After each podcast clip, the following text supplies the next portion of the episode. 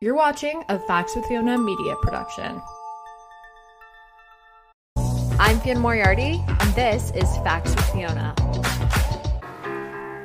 Hi everyone, welcome to Brander Vineyard here in beautiful Los Olivos, California. We are here today witnessing the harvest process from grape to bottle, and we're getting an exclusive tour of the winery and vineyards from Fred Brander, the owner of Brander Vineyards himself. This is the owner of the vineyard, Fred Brander. This is the head winemaker, Fabian Bravo. And then this is Nick Brander, um, son of Fred. Everything is done on site here at Brander, which is very unique to uh, wineries. We're in a, we refer to it as Block seven. Block seven, okay. Uh, it's a Cabernet block, okay, with lots of different clones of rootstocks. Uh, there's eleven different combinations of rootstocks and clones on this block. Yes. So every two to four rows is a different combination. So we do harvest it all in separate pieces and ferment uh-huh. it separately and age it separately. Okay. And it makes it for an easier time during blending that we mm-hmm. can have more options in selecting pieces to put it together to make. We make two different Cabernets and then a Cabernet blend with other varietals. So wow. Um, that helps sort of that process. Yes. Pick our favorites for a reserve Cabernet and make sort of a mid-tier Cabernet, and then use probably our uh, leanest lots mm-hmm. and be able to blend them with other things to balance it back out, like Merlot, okay. Cab Franc. Uh, we'll use a little bit of Syrah too to make that blend. Yes. Oh, they're just Clear two shark. different styles of okay. netting, and uh, okay. so. Uh, this seems to be a little easier to put up and bring off. Uh, mm-hmm. It stays on the vineyard year round, so like when we're done with it, we just uh, bring it down below to this area and and uh, use basically uh, wire ties and keep it mm-hmm. taut there on the drip wire, and it just stays there for the remainder of the year. And then whenever it's ready, which I think it's what they were doing now, they bring it up. Yes. And then they use it to cover the grape area from keeping birds out. How is the irrigation process? Is it from underneath here with the with a drip line? Yeah, with the drip line. Okay. And so that obviously stays there year round, and it's about the time we start slowing down water. Okay. Uh, we water, especially since it's been fairly dry, but when it gets closer to harvest, we tend to start watering a little less. Okay, great. And then. Um, We can just get into it. Uh, I don't know, Nick, if you want to get involved. What can we get into the, just the different varietals that you guys have here? We can just get into the varietals. Yeah. We focus on Sauvignon Blanc. Yes. Uh, right here's the Cabernet. It's the biggest block red now. Uh-huh. Red Cabernet, uh, Franc, Cabernet Sauvignon, natural old vines. Uh, for eighty percent of the property is Sauvignon Blanc. Yes. Then we have more small ones. Petit Manseng, Petit Verdot, Malbec, uh, Pinot Gris, Sauvignon Gris.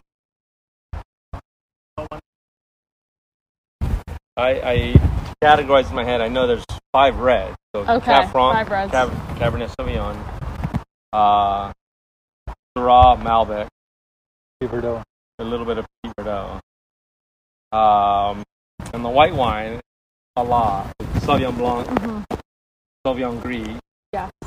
Then on this block here we have Muscat, Pinot Blanc, Pinot Gris, Semillon. We have Petit Manseng, a little bit of Riesling. And then how do you get your, like, I, I remember during a tasting I have like a Cuvée Natalie. So what what grapes are used for a, a wine like that? Well, I can answer that. Yeah. So we use the Estate Sauvignon. Okay. Uh, so some of the pieces that might end up in the unnatural, something that's uh, got a lot of acidity and freshness, but also flavor. Yes. And then we blend it with Riesling and Pinot Gris from a vineyard in Los Alamos called Kick-On. Okay. It's slightly cooler there. And so uh, we don't always do the same blend. We tend to try to keep balance. So mm-hmm. uh, Riesling obviously providing a lot of aromatic, also acidity. And it just works really well with Pinot Gris and Sauvignon Blanc. But it's yeah. a blend Fred's been doing about ninety-two, ninety-three. Uh, not necessarily the exact varietals, but using aromatic white wines blended with Sauvignon Blanc. And uh, and then Fred, you had said that this wasn't your original location for the winery. Did you have well, a, a, a previous the, location? This vineyard was planted in nineteen seventy-five. Oh, okay. And so our first crop was nineteen seventy-seven. We didn't finish the building for the winery, which is the barn and farm. Yes. Until nineteen seventy-nine. So the first Brander label wine uh, from Brander grapes was in nineteen seventy-nine. But in seventy-seven, our first crop from this vineyard, I took the grapes down to, uh, I was a winemaker at the Santa Ynez Valley Winery. Oh, okay. Down the road. And so I made the first couple of vintages of Brander under the Santa Ynez Valley Winery label. Yes. And so uh, that's, that's why. Then you transfer to your yeah. own. Yeah. Let me just see if there's any questions that I missed.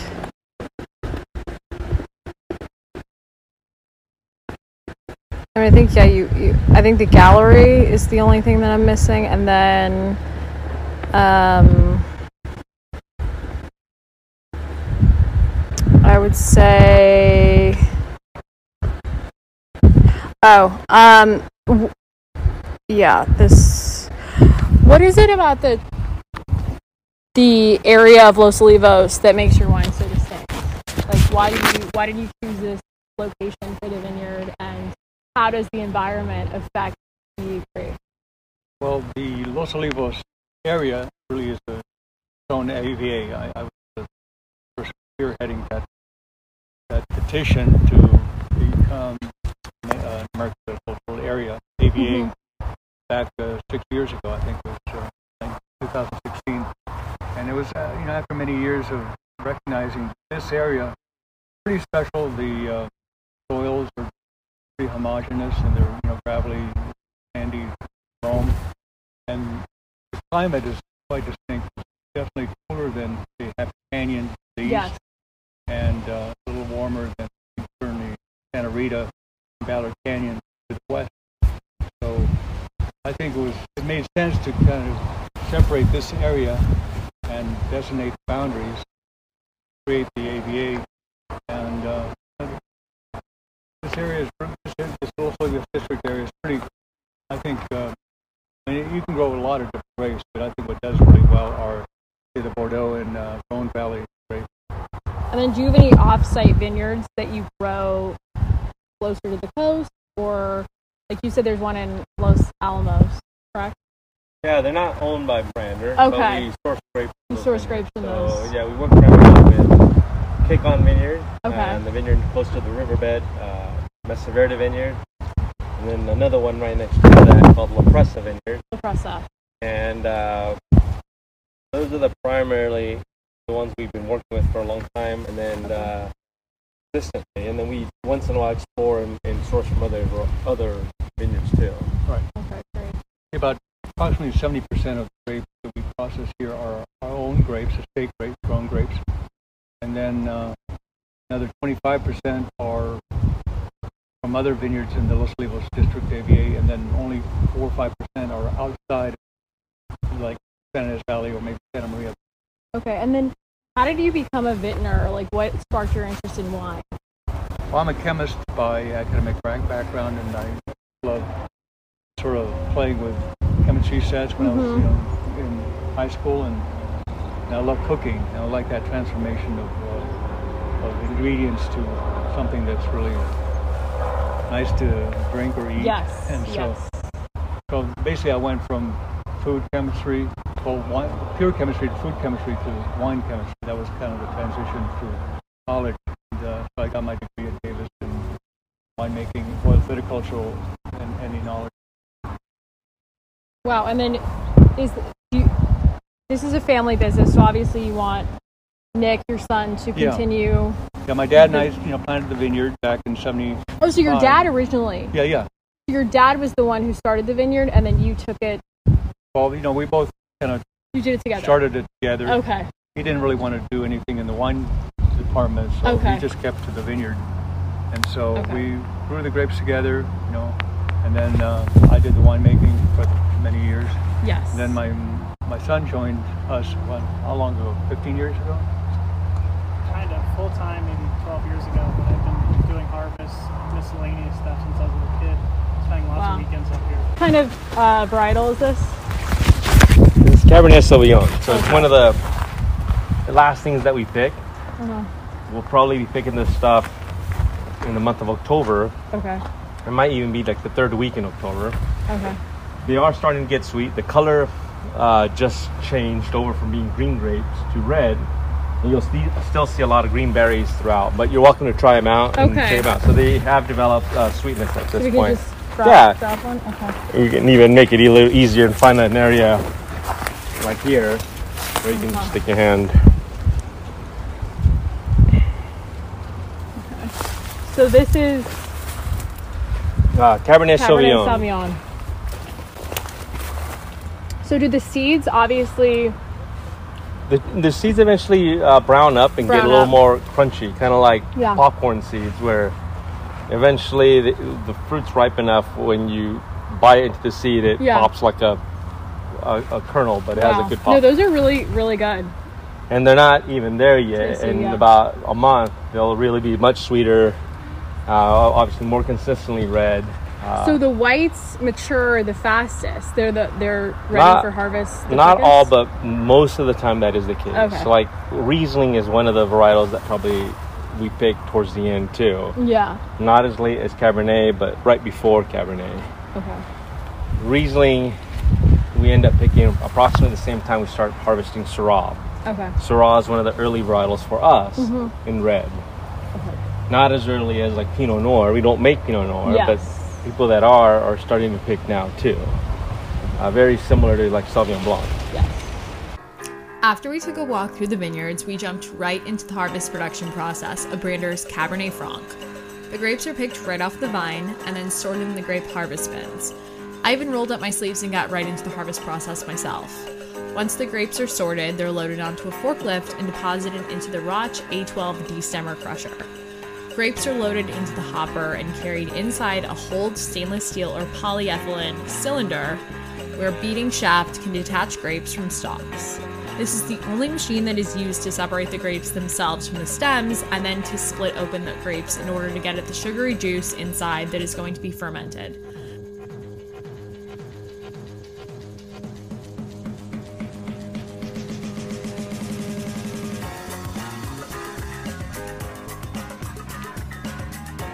Now that the grapes are separated, they're sent into the crushing phase, moving into the Europress, where it's pressed into juice, which then gets fermented into wine.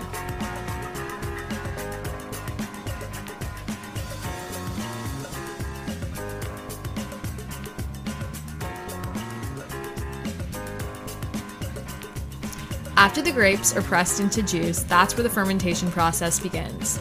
The juice is transferred from the press into stainless steel tanks to ferment. Unlike French oak barrels, stainless steel is known for what it doesn't contribute to wine.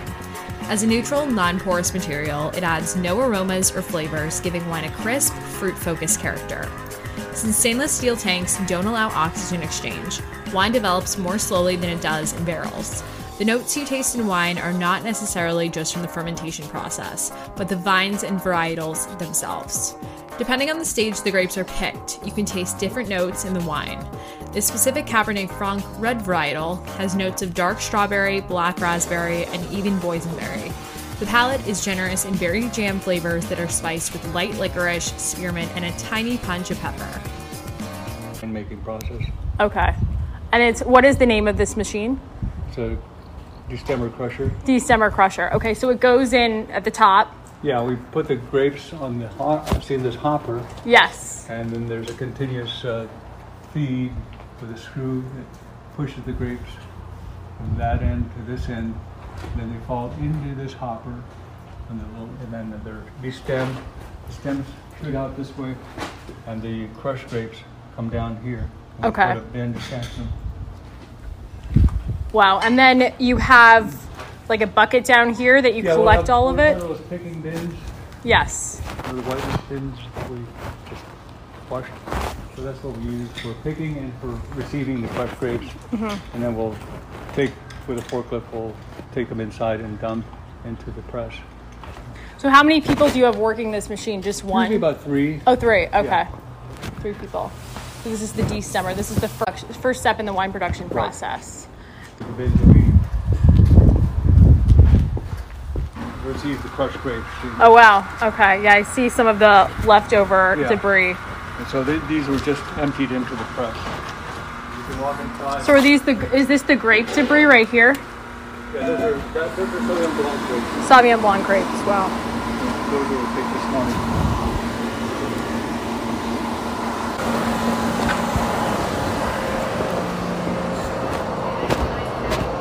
So is this the main room with most of the, the production? Main fermentation. main fermentation room. We have all kinds of sizes of tanks. These are our smaller ones. Yes. They're about three hundred gallons. From three hundred gallons to four thousand gallons. Okay. What is he doing right there? Is he just kind of checking? checking? So what's going on back here? Um, so we're pressing off Sauvignon Blanc. Pressing uh, Semillon Blanc, yeah. And, you know, we were talking about earlier about different styles or what makes Brander unique. One of the other things that we do pretty often is we separate the press fraction. So mm-hmm. at this point, it's a very light press fraction. Yes. And then from this point on, we pump the juice into a different tank per minute separate. Okay. So this is the Sauvignon. Are these the grapes that you just had out there this morning? Yeah. Wow. So this is... In total, you can get this done in a day from the grapes to until you age it. This will go into tank, but yes. we let it settle for a couple of days to couple clarify. Days. So all the solids go to the bottom. Okay. And then we rack, which means we transfer the clear juice out to a different vessel, a different yes. tank. And then we'll ferment there. And okay. it usually takes a maximum like two weeks for it to come wine. Okay. And so two weeks from... All right, maybe like seventeen days from now, we'll actually have a, a cloudy but finished fermenting wine. Finished, yeah. And then in terms of how do you get those finishes? Is that like sometimes in those notes when you're tasting a wine, you're like, oh, that has a pineapple note, some fruit flavor. And then on reds, you can taste some, sometimes you can taste a little bit of chocolate. Sometimes you can taste a little bit of like a woody undertone. So how do you, is that all through the aging process? Often it's, no, it has probably a bigger influence in the vineyard. So okay. the picking date, picking, uh, okay. type of clone, yes. uh, canopy management, uh, uh, age of vine. Age of vine, okay. And big time, even more influential is yields, heavy yields, yields versus smaller crops. Okay. So we the try main, to... The main influence is the varietal. The varietal. Because you're not going to get chocolate from... You know, you're going to get it from reds. You're not going to yes. get it from whites. Certainly not from Sauvignon Blanc. Yes. Sauvignon Blanc, you're going to get the fruity, the citrus, yes, uh, tropical fruit, your herb, herbs, spices, uh, flowers. But you're not you're not going to get chocolate. Chocolate comes from reds, and then reds, yes. also from the barrel. Yes. Because you, the, the, especially a new barrel will impart like a vanilla, maybe like a mocha flavor. Especially when mm-hmm. you toast the barrels, it gives it kind of a mocha character. So do the reds, so I know the whites are in these stainless steel yeah. tanks, but do the reds go actually in oak, in barrels? Well, what we'll do is we'll ferment in, in fact, we'll use the same white bins that we uh-huh. pick. We'll crush the grapes into them, add the yeast, and naturally we'll ferment in the bins. And then we'll do uh, what you call a punch down. Is we take a, a tool and punch down the, uh, the skins that tend to float to the top. And we want it, in order to really make red wine, you have to keep mixing the juice with yes. the skins, because it's the skins that have the color. The more you extract skins or the skin, you know, color, the more, the darker the color of the wine. Yes. And then Fabian, how big is your team here working? Do you There's have a staff? Not many of us. So full-time cellar, uh, it's Fred, myself, and Francisco. Mm-hmm. Uh, Fred's son also works with us, and he'll okay. be here shortly. He um, he also wears other hats. He does yes. a lot of payroll and other things for the Brander yes. business. Um, but during harvest, he helps us a bit more. And then we have a couple of landscape guys who, during harvest, they've been around several years, so they're super, really helpful. And so that adds another couple of people. Yeah, so it's like a close-knit family here. It yeah, seems like a Brander. Together for a while. That's great.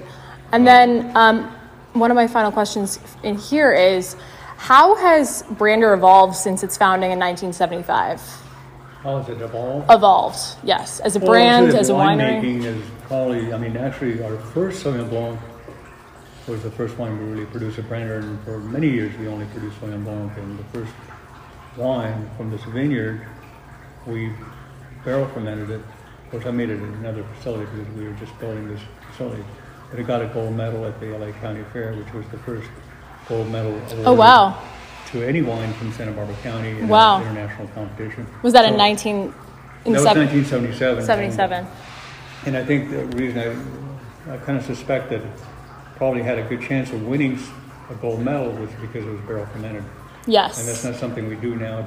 Well, we do a small amount of it, but uh, the fact that we did it in barrel, it kind of was unique because very few people fermented yes. whites, and especially Sauvignon Blanc in a barrel, and especially in a new barrel. So it had, it kind of stood out. Chardonnays are very yeah, yeah, barrel. You do that with Chardonnay, but not yeah. so much with Sauvignon Blanc. And back certainly in the seventies was a very new, uh, new thing to do. And so the fact that we got uh, a gold medal, uh, you know, of course that started our sort of tradition of making Sauvignon Blanc, but we've really backed off. Uh, the first few years were a lot of barrel fermentation. Now, you know, ninety-five percent of our wines are stainless steel and not barrel fermented. Yes. So that's kind of the, the trend or the evolution. Evolution yeah. of the brand. That's great. Since then, we've been able to expand on the one bottling, uh, mm-hmm. working with a few other vineyards that we make vineyard designates with. Uh, we make at least two that are one hundred percent estate Sauvignons, one in barrel, one in stainless. But we also use Sauvignon and blend other varieties to it. Like we have one with Pinot Gris and Riesling. We often use Semillon into a Blanc, a blend. Uh, so uh, since then, Fred also has planted Sauvignon Gris. Uh, yes. Which is very close in family of Sauvignon Blanc, uh, also grown in Bordeaux. And so uh, I think part of the evolution was that, yes, initially it was one bottling. Uh, And now we make uh, about fifteen different white wines.